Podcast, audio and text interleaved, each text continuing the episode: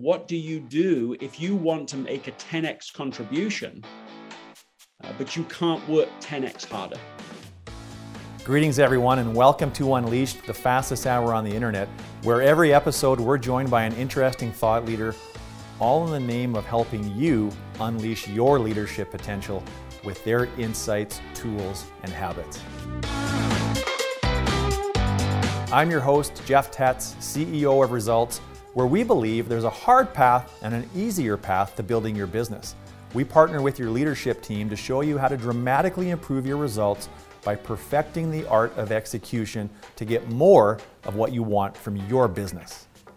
In today's episode, we're joined by New York Times bestselling author Greg McKeown. He'll be sharing his insights for how to get better outcomes without having to work harder, how to 10x the investment of your time, and even some interesting stories like how Warren Buffett makes multi billion dollar decisions easy. I want to thank our season sponsor, PowerEd. PowerEd is an award winning division of Athabasca University, and they partner with organizations looking for impactful online learning solutions. Their online offerings include leadership, digital transformation, project management, artificial intelligence and ethics, digital wellness, and embracing allyship and inclusion. Their core belief is that learning should be fun, engaging, and easily accessible. Their online platform means your employees can literally learn from wherever they are located. PowerEd meets them in their space and at a time that works best for them. Check out PowerEd at powered.ca.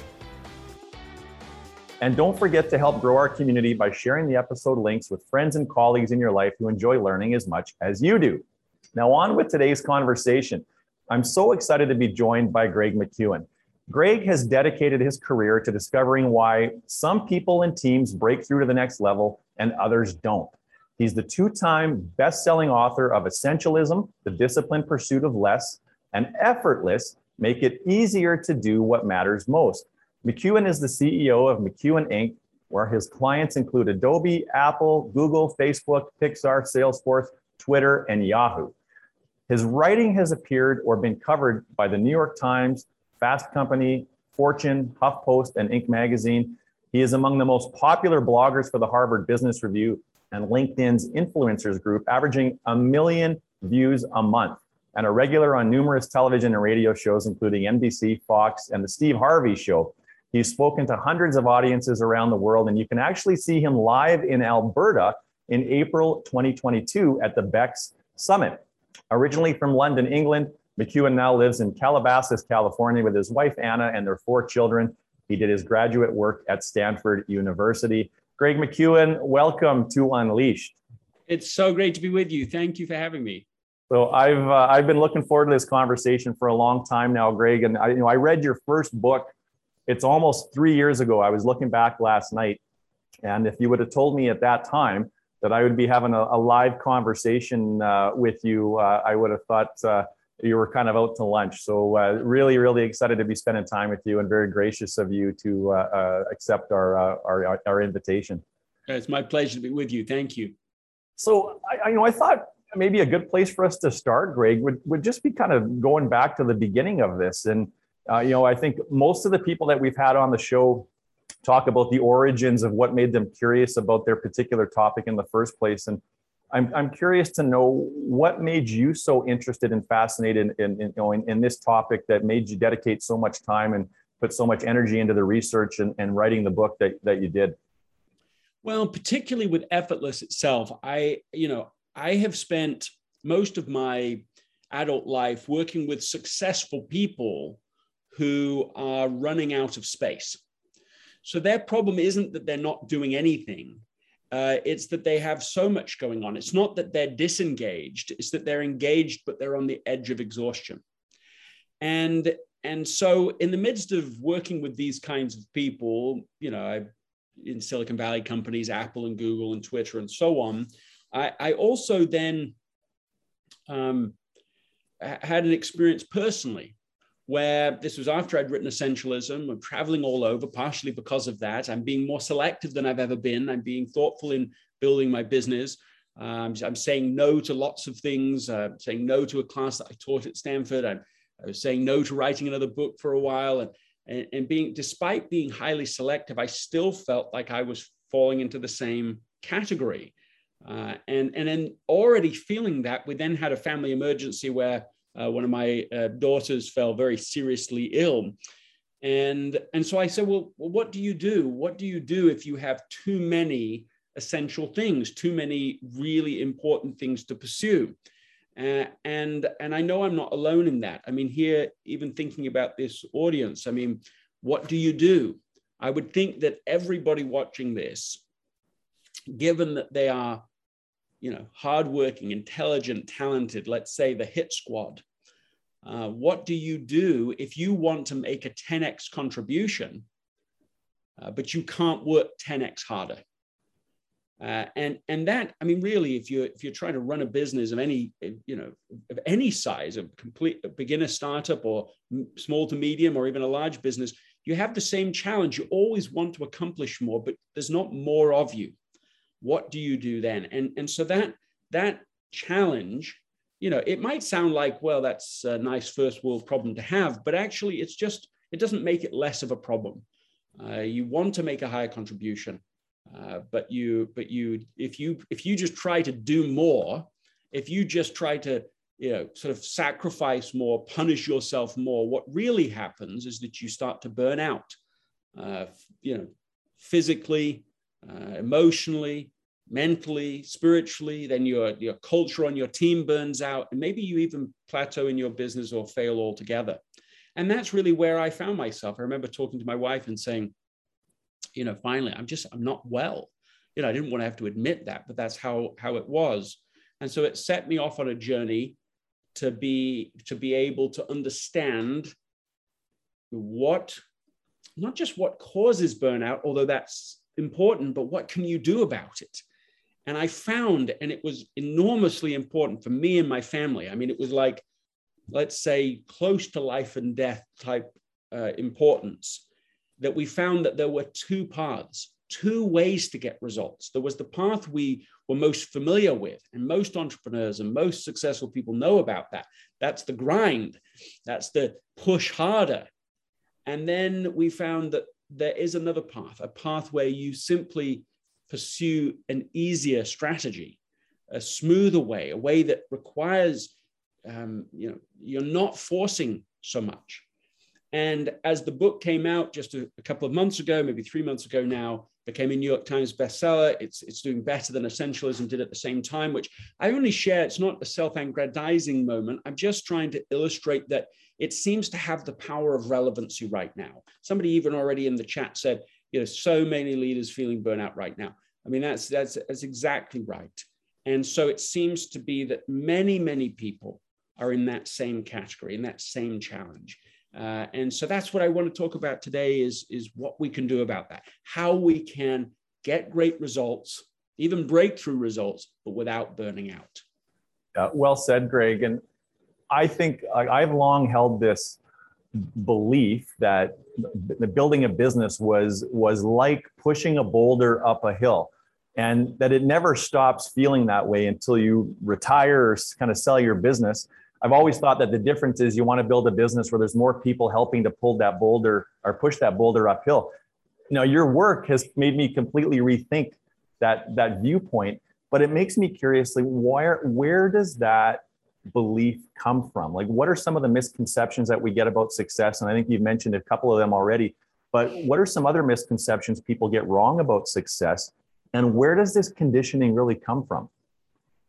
Um, I think that part of the root of this mindset, this idea that that not only well, let's say the Puritan roots. So we we're majority of people I assume today is sort of um, at least in tuning in from industrialized countries, probably from Western countries, and and at the very genesis of these countries, there was a Puritan ethic and there was some goodness to that Puritan ethic that, that basically says, look, hard work is a value.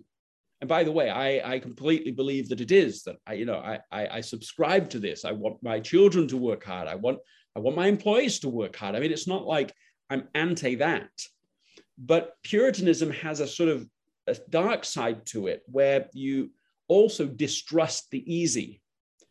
Uh, so that if something's easy, that can't be good and it can't be a, a solution.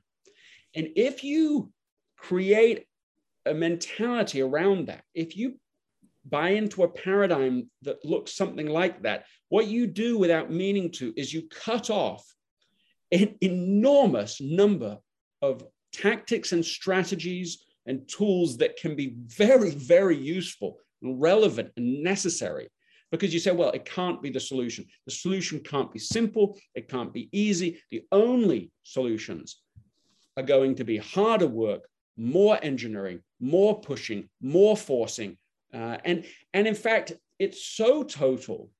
I was just talking to um, an NFL manager, and I asked him, like, think about all the speeches you've given to your teams where you've wanted them to get better results and tell me how often you have asked for better results through them working harder, right? That that's impl- like explicitly asked for versus we need to get better results. Therefore, we ought to find more effortless strategies to achieve it. And he laughed. He's like, it's a hundred to zero. I, have I always assume the first. And that's the risk. If you always assume that that's the only way to get better results, then you can predict what will happen in a global pandemic. What will happen is that your highest performers will try to pivot by exerting more effort, more energy. And that's what many, many of them have done, even successfully. So you get results. But the cost, and we see it now on literally the world over, is that people start, they're teetering right on the edge of exhaustion. They're either burned out or they're about to be. Uh, and, and these, we're not talking about just, just anyone, we're talking about the, the top players, the top people, the top talent. Uh, and so, and so it, it's, it, it is a high necessity that we figure out how to break through this paradigm, let's call it the Puritan paradigm, which is, you know, got reintroduced in, you know, the, the 80s motivational speaker that's going to say, no pain, no gain, you know, give everything, sacrifice everything. That's the only way to get to success. Well, there's some truth to that. But what about the other smarter alternative road and path to results? That's what I've really become a student of. It, it's, it's saved me, it's helped me to get to the next level uh, in my business, but also in the other things that matter most to me. Uh, and so I'm excited to get into it and you bring up an interesting point, Greg. And I and I think throughout history, when I when I read leadership books about some of the most respected presidents, as an example, most of that literature talks about how hard they worked from from from morning until night, and it was reading and it was conversations and how hard they worked their teams and and I wonder if we've gotten to a point where we've celebrated that so much that it's not it's not that everybody that's having a lot of success today is is working to the point of burnout but i also wonder if we've made it difficult for people to actually admit that they're successful without working themselves close to the burnout level it's it's kind of like a dirty little secret that yeah. we're not allowed to talk about the ceo yeah. that has a nap at 2.30 in the afternoon as an example yeah i mean i remember going to um, oh, i can't remember his name now but uh, you know quintessential uh, entrepreneur uh, Edison. Yeah, I went. I remember going to Edison's house. I mean, he's obviously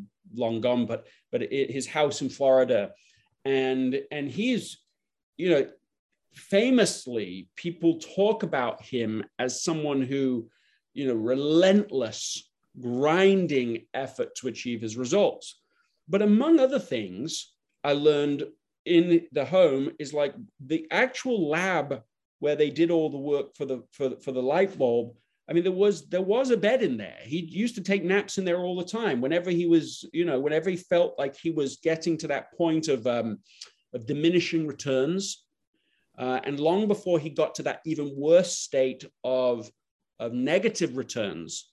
In negative returns is, is a position where for every ounce of effort you put in, you're making the overall results worse than if you just hadn't worked at all today. So it's a very damaging place to be. You know, you you try to you're putting in more effort into your, well, if I'm writing a book, if I put two hours in to writing each day, I'm making optimal performance. It, it really concentrated work for two or three hours is the most you can do. You get to diminishing returns at four or five hours. Now, every hour, I'm getting a little extra, but not much. If I go seven or eight, I'm making the whole manuscript worse. You got to know to stop while it's optimal. Well, Edison, in addition to that, he um, like he didn't believe in like physical duress on his body. He he wasn't into you know these extreme physical challenges whatsoever. He he felt like he needed to keep his body very calm, uh, very uh, you know uh, not not strained at all, so that he could keep his brain in optimal performance. That's just one illustration right now of where a story is told, a narrative exists that supports an existing paradigm, but actually once you double click on it, you find the data doesn't support the story or the narrative. So it's it's a bit like bloodletting. You know, like for for the longest time, the medical profession, uh, they're believing in bloodletting. They're saying if you just, if you, the problem is the blood, get the blood out.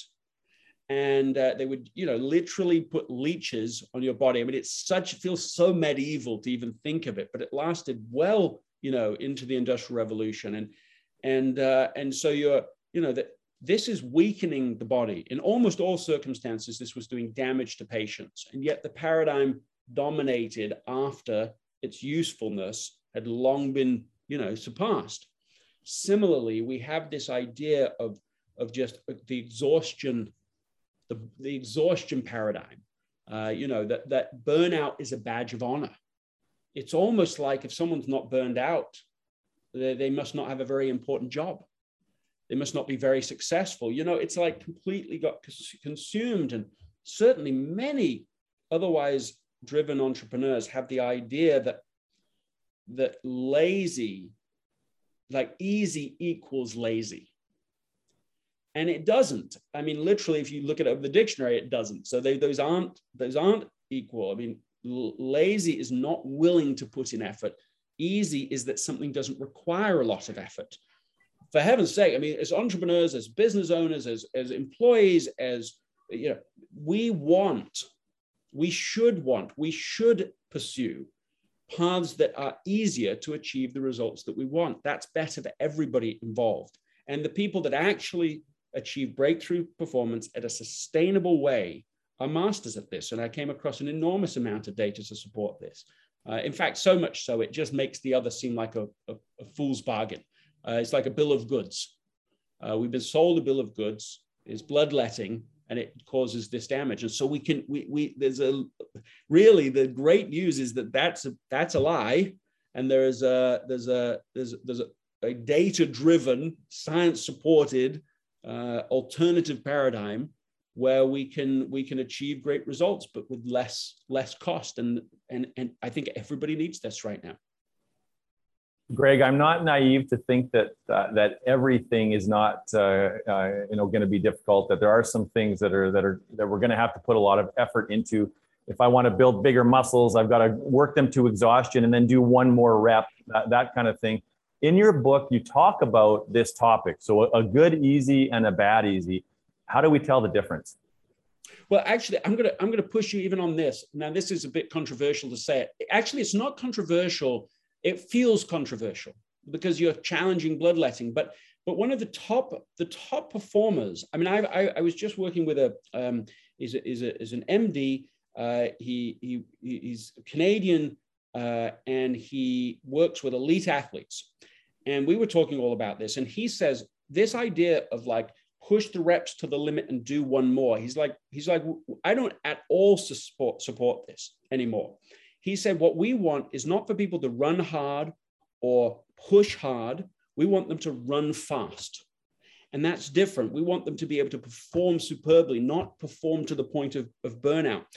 Uh, and, and uh, in, in, addition to that, there's a there's a one of the uh, the ultimate re- uh, fighting uh, cha- champions, one of the people that coach these elite, I mean, fighting machines.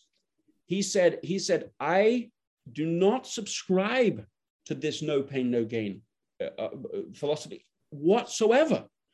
He said, What I want, he was talking about this on Joe Rogan, people can go and listen to it. Um, he said, he said, if I'm working with them, Joe, Joe said, well, this is okay what you're saying, like this, this alternative, you know, don't. He, I'm not quite getting to the point. He, the coach said, I believe that somebody training, even at elite levels, should never be sore. All right, think about that. Think about how that shakes up everything you've ever learned, everything you've ever heard. and, and Joe even says, he's like, well, you mean for like elite people who are already actively working out all the time, you know, not just for people who, you know, are beginners. He said, yes, for beginners. He said, if I had somebody, a beginner, and I say, okay, do, do push-ups, and they can do, you know, let's say they can do 10 is the max they can do. He said, I don't want them to do 10. I want them to do five. Because then tomorrow they can do five again. And tomorrow they can do five again. And tomorrow they can do five again. He said, he said, I'll get them to do 20 reps where if I push someone to the max day one, they're done. Days will go by. They won't do any because they're sore. That, that, that comes at a cost. And so they won't be sustained performance. He says if you start at five and you keep them going consistently and then slowly increase it, then over weeks, over months, they are far fitter, far stronger, far healthier than if you max out. So, so even in elite, you know, whether you're a beginner or elite, the the the actually the best insight contradicts what we assume is true. So I know that that isn't quite the point you were making, but I, I wanted to push on it. I know that for some people, they're just, oh my goodness, I can't believe that. I can't accept that. That's not what I've ever been taught. But sometimes we're taught things that, in fact, limit our performance, even though they're almost universally believed ideas. Uh, and when you look at why, how people sustain incredible performance, it's not in the these sort of um, let's call it boom and bust uh, type mantras. You know, when you say no pain, no gain, you're actually saying boom and bust. Go big, then bust. Big, then bust. But what if you didn't do boom and bust? What if you did sustainable performance? What if you wanted to have? What if you wanted to to get better for 20 years, 30 years? What if you wanted to be like Warren Buffett? a successful investor in modern history. How did he do it? Is he doing it through boom and bust approaches? Is he pulling all nighters? Never. Is he is he um, is he killing himself to invest in everything? Never. He said, listen to this. No, no one wants to believe it because they've been taught so deeply in an existing paradigm. It's too hard to. What if I'm wrong about that? How? Think of all the trade offs I've made that may have not been ideal. Warren Buffett said their, their investment strategy borders on lethargy. The most successful investor in history, his strategy borders on lethargy. Like, of all the words you would use, surely you wouldn't use that. In the financial sector, think of the paradigm, think of the culture 100 hour weeks, 120 back to back meetings. Why? Because that's the only way you can inch ahead. Well, the best, the best in class, his strategy borders on lethargy. Uh, he, he, said, um, he says, I'm not looking for seven foot fences, investment fences I can leap over. I'm looking for one foot fences, you know, way down that I can step over. That's what he's looking for. And so then when he invests in them, he invests big and he invests for the long run. And, and because he's invested in the right companies with the best managers in the world, he doesn't even mess with them. He says, Why would I tell people what to do who are the best in the world at what they do? So he doesn't even get involved in like correcting anything or telling them what to do or anything. He just like, he, he hires the people he can trust the most and he trusts them completely. And so this too is a mechanism for, for, for, for effortlessness results. Oh, I gotta, I gotta carry on while I'm riffing on Warren Buffett. If you don't mind, I'm sorry. Yeah, but, go ahead, Greg. I, thank, thank you for that. That's nice of you to say that. I, uh, that so, so Warren Buffett decides after going through a process that one of these one foot fences, a definite purchase for him is to buy McLane Industries from Walmart. We're not talking about a, a small purchase. It's a $21 billion purchase, right? Like that's that's that's massive, right? It's a huge, huge investment. Just think of the process you might go through in purchasing that company. You, you know, you, maybe you hire a whole team of lawyers to do just the due diligence alone is millions and millions of dollars. Um, over six months, you're going to check every contract, every lien, uh, you know, every financial statement. You got to check all the inventory. I mean, it's just gargantuan work just to get to the point where you say, okay, what you said is true is true. Right? That's that's the exhausting way. That's what makes it so amazing what Buffett actually said, and he put this in his public report. So this isn't just like general word of mouth. This is like the official report. He said, what we did was we had a two-hour conversation and a handshake because we knew that that Walmart would have everything as they said it was, and it was. Now, that doesn't mean you just shouldn't do your due diligence. It doesn't mean you shouldn't, you should just trust everybody. No, his whole idea is that you you make sure you're working with the highest trust people in the world. And if you do that, then trust them completely, everything is easy in comparison. It's it is in comparison effortless what just happened and uh, and that's uh, and that is exactly what uh, what what happened with that situation. You know, you that's what effortlessness looks like. That's would, that real example. You know, tremendous advantage. Go ahead, please. Yeah, no, Greg, it's a great example, and it, you're right. I mean, I'm I'm just going through the laundry list of things that I probably make way too complicated in my life every single week. But it occurs to me in the Buffett example although the process of of finalizing that transaction and that deal was was fairly quick um, in comparison to what you would think it would be. It also makes me think about the the hours and hours of thought that went into them creating what their non-negotiables are and simplifying like that recipe or that criteria for what a partner and an acquisition would look like. So then when they find it, they can move pretty quickly but but it's it's that it's that building of the philosophy i suppose of what you want you want to call it their core covenant whatever it is that's the piece that probably took quite a bit of effort and quite a bit of time and thought yes i i, I really agree that there's something um, there's there's something inherent in what we're talking about which is to create systems that work for you you may you may invest more effort up front than going with the existing systems. You know, if you just go with the dominant bloodletting, you know, no pain, no gain, exhausting paradigm, right? You don't have to exert any effort to go with the existing paradigm. You just go with it. Now, your your costs are very, very high all the way along afterwards. So it's not like you've made a bargain, but up front, you're not investing anything the alternative to even, I mean, it takes a not that much effort, but a little effort to read effortless or to, to listen to the podcast, or, uh, uh, to listen to the uh, to, to the audiobook. It, like these things are relatively low investment, but the key is that you want a high ROE. We know return on investment, but we want high return on effort. You, you want to look for things that have high, high leverage to them. Um, let me use a, another example. This is um, this is in the section in the book under effortless results, and uh, which I think is, is, is relevant for our for our conversation. This is uh, Jessica Jackley, who um, friend of mine, and her then husband and a few friends went to Africa trying to make a contribution, trying to help. Well, maybe help entrepreneurs. They were being social entrepreneurs. They wanted to help entrepreneurs grow their businesses. Come across one entrepreneur who is at the subsistence level.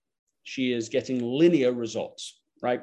Which is kind of this first paradigm we've been talking about, where she only gets it's like one one unit of effort equals one unit of results. For her, what that looked like is she is selling produce on the street and she's getting paid for it if there's ever a day she doesn't sell the produce, she doesn't get the money and she can't feed her family. So it's like, you know, it's like the, it's, in a sense, it's the worst case scenario because it means that she can't ever get ahead. She can't ever take a day off. Of course, it's a recipe for burnout, but it's also a recipe for just being stuck. So Jessica thinks, well, how can we help? And it turns out that if you have if she had like $500, so micro loan, she'd be able to take off enough time to go and negotiate with the fisheries that you know that originate her produce and by doing that can increase some profitability remove the middleman and, and, and get ahead so jessica's thinking well okay $500 could help her but then they think well inspired by muhammad yunus they said well what if we did it as a loan that would at least that would create residual result because same $500 can be invested and reinvested and reinvested so that might be, let's call that a 10x result. You know, the same investment, but, you know, 10 times better result from it.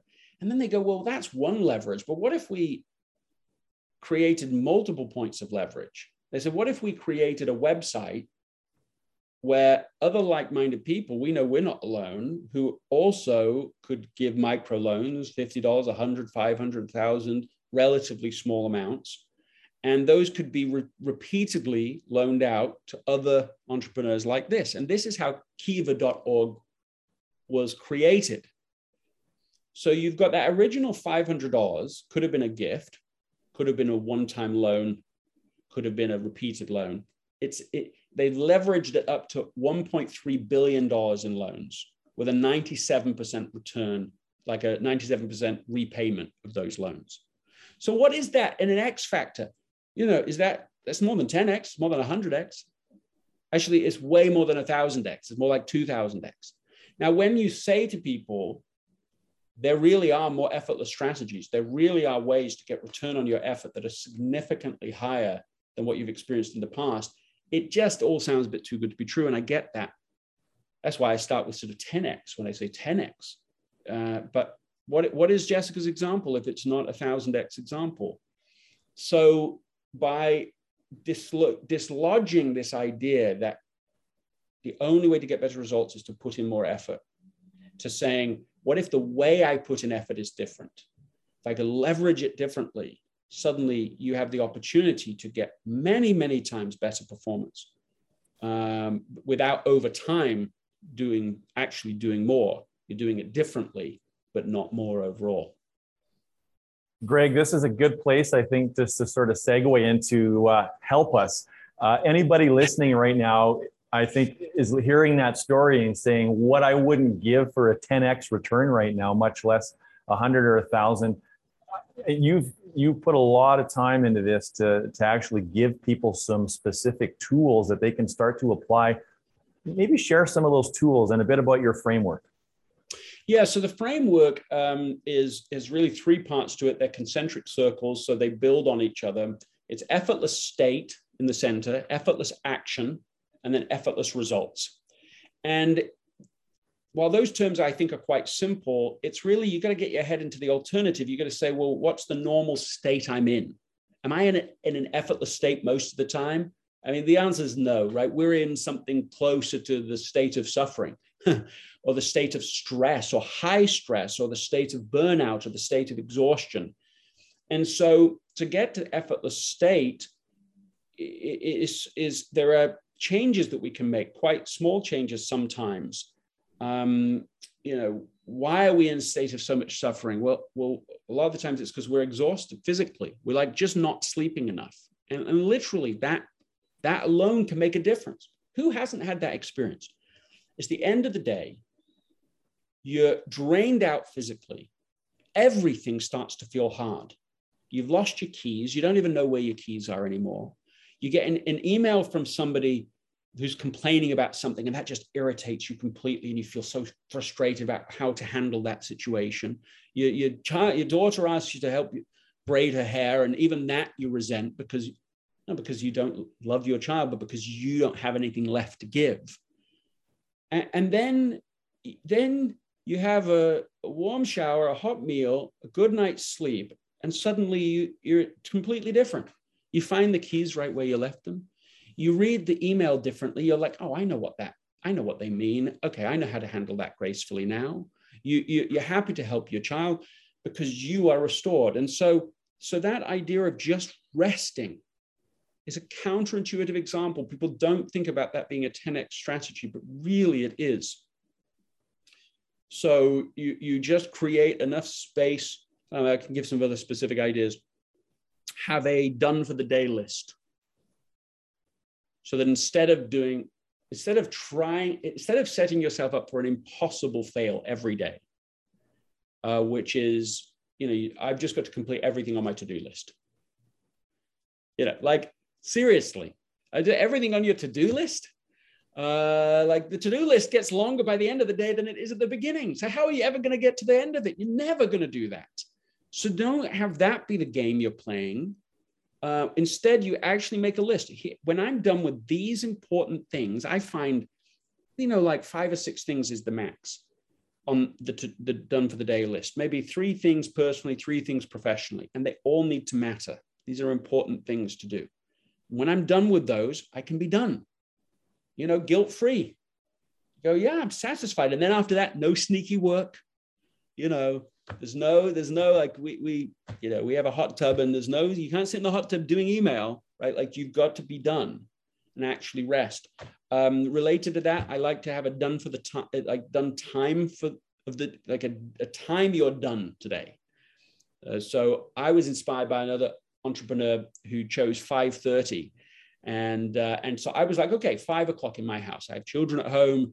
If I leave, if I work later than five, dinner's a disaster. Or it's not a disaster necessarily, but it's just more strained. You know, you get out there, everyone's hungry now, everyone's tired. I'm more tired, so everything is worse. Uh, but if I if I do a five and I was like a uh, like a town crier, I would go out there. It's five o'clock or whatever the time was, right? It's five oh two. So it would keep me honest, having an excuse to be done for the day rather than just five, six, seven, 10, 11, 12, and it just keeps going. And then you, especially in COVID times, it's like you don't even know what day it is. And, and, and it's just Zoom, eat, sleep, repeat life. You look at your Fitbit at the end of the day and it's 300 steps. It's like, this is not the way you, you don't want to have, you, you have to create these boundaries, otherwise there won't be any. So those are some of the first things you can do just to get back into the effortless state. In the effortless state, you're much better able to even figure out effortless action. You're not so reactive. You start to pause and think about what to do. You can ask some very obvious questions. What does done look like? When you start a project, what does done look like? Instead of endlessly adding features, functionality, mission creep, you just you can work forever. It's another unwinnable game, an unwinnable project. Uh, because you don't know what done looks like. And that makes you not even want to start it. So you procrastinate longer because you haven't figured out what does done look like. So, so that's one question you can ask for, uh, for, for effortless action. Another I love is the idea of micro bursts, right? Setting a timer, you do 10 minutes on something essential. So it's on your important list for the day, but you just 10 minutes. At the end of the 10 minutes, you're done. You're not going to work any longer on it. So it's just 10 minutes focused effort on that thing, how much can I get done? And it's surprising how much you can get done in 10 minutes of focused effort on something. Go take a little break afterwards. Don't feel guilty about it. Next microburst. What's the next thing you can do in 10 minutes? Uh, you can do a lot of progress with that. Um, and uh, yeah, uh, maybe maybe one other thing I think people can do, immediate thing you can do, is ask is invert the question. Is ask the question, uh, what what might what would an what would this I know I'm struggling to find exactly the right words. I've asked it so many different ways, but like, what's an effortless way to get the result I want? Just even asking that question. Maybe there isn't one. I mean, of course, it's possible there isn't an effortless solution. But if you don't ask the question, I promise you, you will not find an effortless solution if the question embedded in the back of your brain is, how can I work harder to get this result? Your brain will find answers to that question. And it will even provide you with answers, even when that isn't the right solution. It'll just keep going, well, maybe you could add this thing. Maybe you could do this special addition, go a second mile, a third mile, add complexity, over engineer. But if you ask a different question, you're going to get a different answer. I was coaching a, a manager at a university. She's the kind of person who's up till four in the morning, photoshopping for a church thing the next day for the youth. that No one's asking her to do that. She just thinks more is better, more effort is is better, more righteous, more, you know. Uh, she she felt guilty if she even ate lunch. Think of the cost of even those two examples. Um, I said, okay, ask this better question. How can it be effortless? Just ask it. The next day, she gets a call from a, a professor. Said, look, I'd like to come and record my semester, uh, my class for the semester. She's responsible for a videography team among other responsibilities. She's ready to jump into gear. You know, like, oh, yes, we'll we'll get a whole team there. They'll all edit this together. Uh, we'll get music, graphics, intros, outros. We'll wow him. And that became the focus. I'm going to wow him. And she remembers, even in the middle of this call, she remembers, hold on, ask this other question, invert the question. Is there an effortless way to get the result he actually wants? So she asks a few more questions, and it turns out this is for one student who's going to miss a few classes because he has an athletic commitment. So the solution they come up with together is piercingly simple. Someone else is just going to, on their phone, record any session that the student misses and text it to him or email it to him. That's it. The professor's delighted. He hadn't thought of it. She hangs up. She's like, that was 10 minutes versus four months for a whole team. The return on effort is unbelievable. What would you call that? That's got to be 10x, 100x, maybe more. The question doesn't always, always work, but it will never work unless you ask it. So that's one more thing people can do immediately right now as a coaching intervention to just start exploring these possibilities.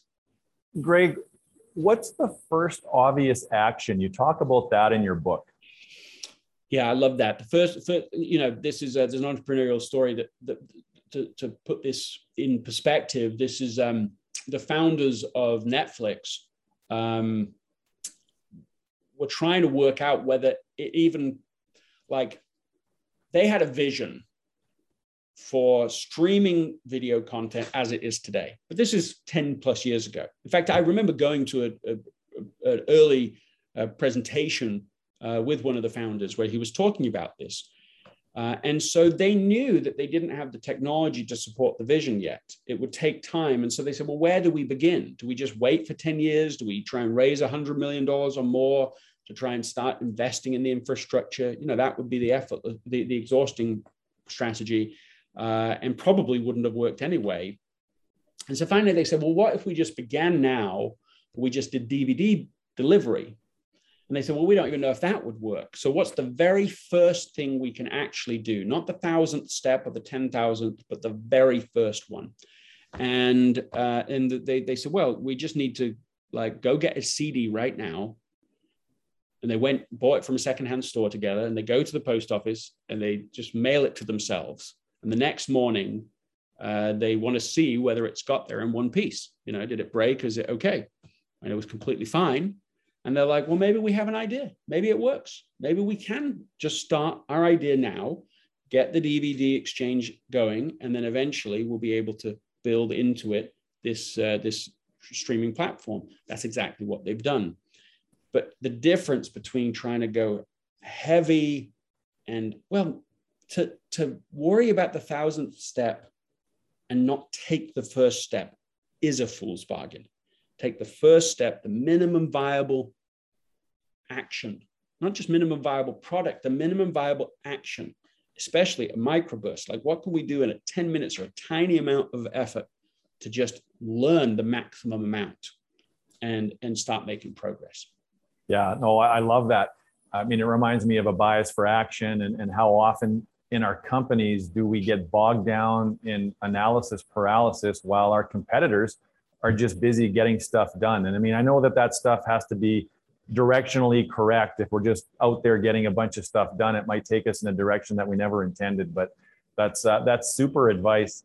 Uh, Greg, un- under effortless results, the other thing that really uh, spoke to me was this notion of one-time decisions eliminating future ones. I wonder if you could elaborate a little bit on on what that means. Yeah, I mean, you don't, I mean, one time decisions, uh, there's a lot of ways to, to apply this. I mean, one is one is just the idea of automation that if you can build something right once, a one time decision that then works in your favor forever. Now, I mean, look at this in a negative way in my own life. Uh, I I signed up when I bought new phones for my family at Christmas. I signed up for their insurance package. You know, if any of the screens are cracked, then you know, then you can replace them at quite a low price. And and and uh, you know, so so they cracked their screen almost immediately, and and we could have taken advantage of that. It's been months since then. So I'm paying for this every month, and every time I remember it, it's a it's a irritation because it's on repeat. And so I'm now for sure have paid more than if I just not got the insurance and just just paid for the cracked phone. So, but that that's a problem for me. But it can be utilized to your great advantage. If you can automate things that are essential to you, that are important to you, set it up one time, and then it, you're stacking the decks in your favor every day afterwards. So I was coaching somebody within the last couple of months about this, and I said, I said, what's something essential to you that you're underinvesting in? And he said, well, eating healthy, particularly for lunch. I said, what normally happens? He said, well, I don't want to eat unhealthily, but I get hungrier and hungrier, 12, 1, 2, then 2.30, maybe even 3. And by that point, I'm really hungry and I'm tired. And so I just go and get fast food. Um, I said, how long has the problem been going on? He's like, well, at least 10 years, you know, maybe longer. I said, okay, we're going to do a microburst on it right now, 10 minutes. What, what's the first thing you can do to set up an automated solution to the problem? He said, he said, I know exactly what I could do. He immediately came to me. He said, he said, I just need to get the app, you know, go on one of these apps, download one of these, these food delivery apps, and I will have just lunch, healthy lunch sent to me every day at noon. And, and you know, and that's not a solution for everyone. It's, there's a cost associated to it, but it, it's a work expense for him, and and he's just uh, he's happy to do it. So uh, so I said, okay, ten minutes. What can you accomplish in ten minutes on this goal? And he's this slightly awkward pause, and he says, yeah, everything. I can do it all. I can find the app, I can download it, I can upload my information, and set it automated. 10 years of a problem, 10 minutes to solve it. That's what he did. Now is now now it's resolved. So, you know, that's that's an example, I think, of, of what we're talking about in practice. Yeah. You remind me of, of another thought that I had, Greg, and, and it was the socioeconomic implications of living an effortless life. I mean, if if you're a single parent with three children at home, if you're living in poverty, if you have a job that requires you to be at the facility all of the time and you don't have the flexibility to work from home or work from a coffee shop in the mountains, how does somebody that might be a little bit more down on their luck or in a harder a harsher condition start to take some small steps towards effortless? Well, I think what's a reasonable thing to put into context here is that I didn't write a book because I think life is easy. I mean, there's no point in writing a book about effortless if life is already easy, if life is even close to being effortless. Um, the last 10 or 20 years of my life have taught me exactly the opposite, which is that for almost everybody, life is hard, really hard, and in a hundred ways. That life actually does approximate suffering for most people most of the time. And even if they don't put that image out to the world, or even if you don't know that about them, that actually is still true. And so the whole premise of effortless is for is for the someone in the situation you're describing. It, it's it's not meant to be seen as someone for who's you know in an elite position. Um, it's it's for someone whose life feels crushingly difficult. Um, let, let, me, let me use an example of somebody that I personally worked with uh, who was doing she was she was so fan, financially strapped. She's living in California. She's in LA. Um, she's she's come over uh, as a you know from from South Africa, uh, and she's really living uh, with her son in somebody else's house. It's not an ideal circumstance for any of them, and they just cannot get ahead. And they've been doing this for years, and they've been trying. And she's like constantly, she's like surviving, and that's the best you can say about it is that she is successfully surviving, but she cannot get ahead. And eventually, what worked were all sorts of things that were done to try to help for years. And I was involved in some of that. But what really helped was when somebody got involved and they they said, you know what? You just need to not be here. Like you're pushing up a boulder up a hill, but the costs are so high that you're having to live in somebody else's front room, basically. Your son's living on somebody else's couch in this tiny, uh, you know, tiny place. And you you just you just can't get ahead, even if you're working, even if you have a job, even if you're entrepreneurial. And so they literally helped them to move to a new state. So there was an intervention involved. A state, actually, they moved to Utah, uh, which, which has the highest rate in the United States. I learned this in the book called, um, uh, in, um, oh, what is the name of that book? Um, I'll come back to it in a second. But, but what, I, what I found was that, that they have about a 10% rate of people going from the lowest socioeconomic group to the highest. They're better at this than any other state in the United States. And it's because they have these built in community systems and church systems. And so it means that, in fact, I've worked with people there now who they have a relationship with Los Angeles, asking them to send homeless homeless people uh, to, to because they have systems that make it much easier to help someone in this condition. And so that's one of the things that happened uh, is that is that we were successfully able to have her living in a different place uh, where she was no longer pushing the boulder up the hill. I just heard from her just very recently. She's thriving. She's doing so well. She's working. Her son is working. They live in a lovely little apartment, um, and and it's just like everything's working now. So she's not putting in more effort to get better results. She changed the game, she changed the environment. She had some help to do that. Nothing wrong with that. But now, because she's playing a better game, she's winning more of those games. And, and there's many examples of that outside of the socioeconomic challenges, uh, but just general entrepreneurial challenges where it's like if you what you're doing isn't working, maybe like Shark Tank type language. It's like maybe maybe you shoot that idea and you you know and you go on with something else that is working instead of forcing something. Uh, that that's a general principle I think is good for everybody. My wife taught it to me. It's don't force anything. Yeah. When you no, are, move on. Yeah, it's a good uh, it's a good story, Greg, and it and it also reminds me. I mean, leadership. I think largely used to be about oversight, management, and productivity. Leadership is not that anymore. And, it, and if it is for you, it shouldn't be. Uh, it's really about looking after your people in a way that uh, might not come naturally to some of you, but uh, those are in a, that are in a better position.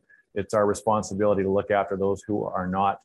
Uh, you know, a lot of discussion lately about the impacts of COVID as well, Greg. And I know we're getting close to the, the end of our time here, but I think it's a fair assessment to say that most of us cannot get as much done as we used to. That we we reach our capacity earlier in the day. We can't take on as many projects. In addition to some of the things that you've already mentioned in today's conversation, do you have any other little tips or tricks or advice for people as they try to recalibrate sort of their new normal of what they can do and can't do? Yes, I think that the the rule, and I I think it's a actually it's a very simple rule, but it will test it will test every person listening and watching this. And it's this don't do more today than you can recover from today. That's it. It's, it's a rule, it's, it's such a good rule, but it's, it's almost a rule you don't want to hear because it's, it's a bit painful because what we want to do today is much more than we can fit in. And me giving that rule doesn't change that desire to do more, accomplish more, get to the next level. But but the, the reason is so important because as soon as you are using up more today than you can recover from today, especially if that becomes a lifestyle, it is predictable that eventually and over time you will be burning out. And one of the, the risks of burnout is that you often don't even know you are burning out. Um, burnout has the tendency, has the, the physiological state, changes our psychological state in a like it makes us foggy. We've all had that foggy brain. Burnout makes us like it's like we have foggy brain perpetually. We don't see things clearly. And that includes our assessment of ourselves. We don't see ourselves clearly. So people who are burned out often are the last ones to know about it. So then you continue down a damaging journey, and and and it, lots the costs become very high in this case. So one simple rule going to start it immediately. Don't do more today than you can recover from today, or at least don't do more this week than you can recover from this week. Yeah, good, really good advice. And we have to support each other in that endeavor. Uh, your colleagues, your teams, uh, the people that you uh, you work closest with, your family, your friends uh, as well. Greg, this has been a wonderful conversation, and this takes us to our closing piece now, which uh, is everybody's favorite portion, is the three in thirty. So, what are three things that people could do in the next 30 days to live a more effortless life? Now, you did mention one of them, so we got a head start. Yeah, we did get a head start. There you go. You're making it effortless on yourself. You sort of uh, uh, fed, fed two birds with one scone, as they say these days. Yes. So, number one, don't do more today than you can recover from today. Number two is take a nap.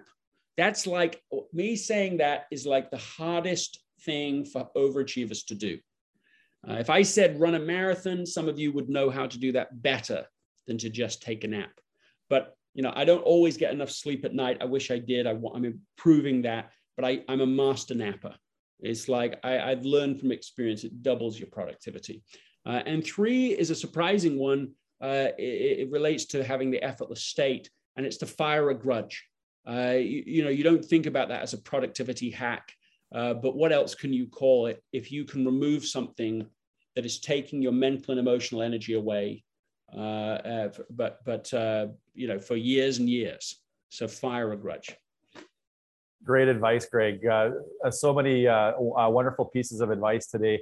It's been a real pleasure and an honor, as a matter of fact, to talk to you today, Greg. I'm, I'm a big fan of yours, and uh, I don't have time to say all of the ways, but since I, I, I read your first book a, a, few years ago and then uh, your most recent one, Effortless, there are many, many things that I have incorporated into my life. And, and I think that what you have done most for me, if I was to summarize it, is you felt like I don't have to feel guilty for taking care of myself. And that's a huge one. So thank you so much. Your, your work uh, is absolutely incredible. Any closing comments, Greg? How can people find you? What do you want people to do next? Oh, I, you know, I, mean, right now there actually is a, a, challenge that's a three day challenge people can take for free if they go, I think, just to essentialism.org. They can take a three day uh, challenge, watch videos. It's like a 30 minute videos for three days. Uh, that I think can help reinforce what we've talked about. That's one thing people could do. There's a free resource, One Minute Wednesday. Uh, every we try to make it the the the most valuable minute people spend online in a week. So it's just this very micro, intense, but but hopefully useful reminder of these things we're talking about. Um, and, uh, and and then of course there's the What's Essential podcast, which uh, has been a real pleasure to start putting together and uh, seems seems to be going well. So those are those are some of the resources that are available for free. So thank you everybody for joining us today. What a great way to get season four kicked off. And until then, leaders, let's normalize effortless. Thank you so much for tuning in. If you like what you saw, don't forget to share episode links with your friends and colleagues. And if you're ready to take the next step and you're part of a leadership team that you just know has untapped potential, don't wait another moment. Go to unleashresults.com and subscribe to our newsletter. We'll take care of the rest.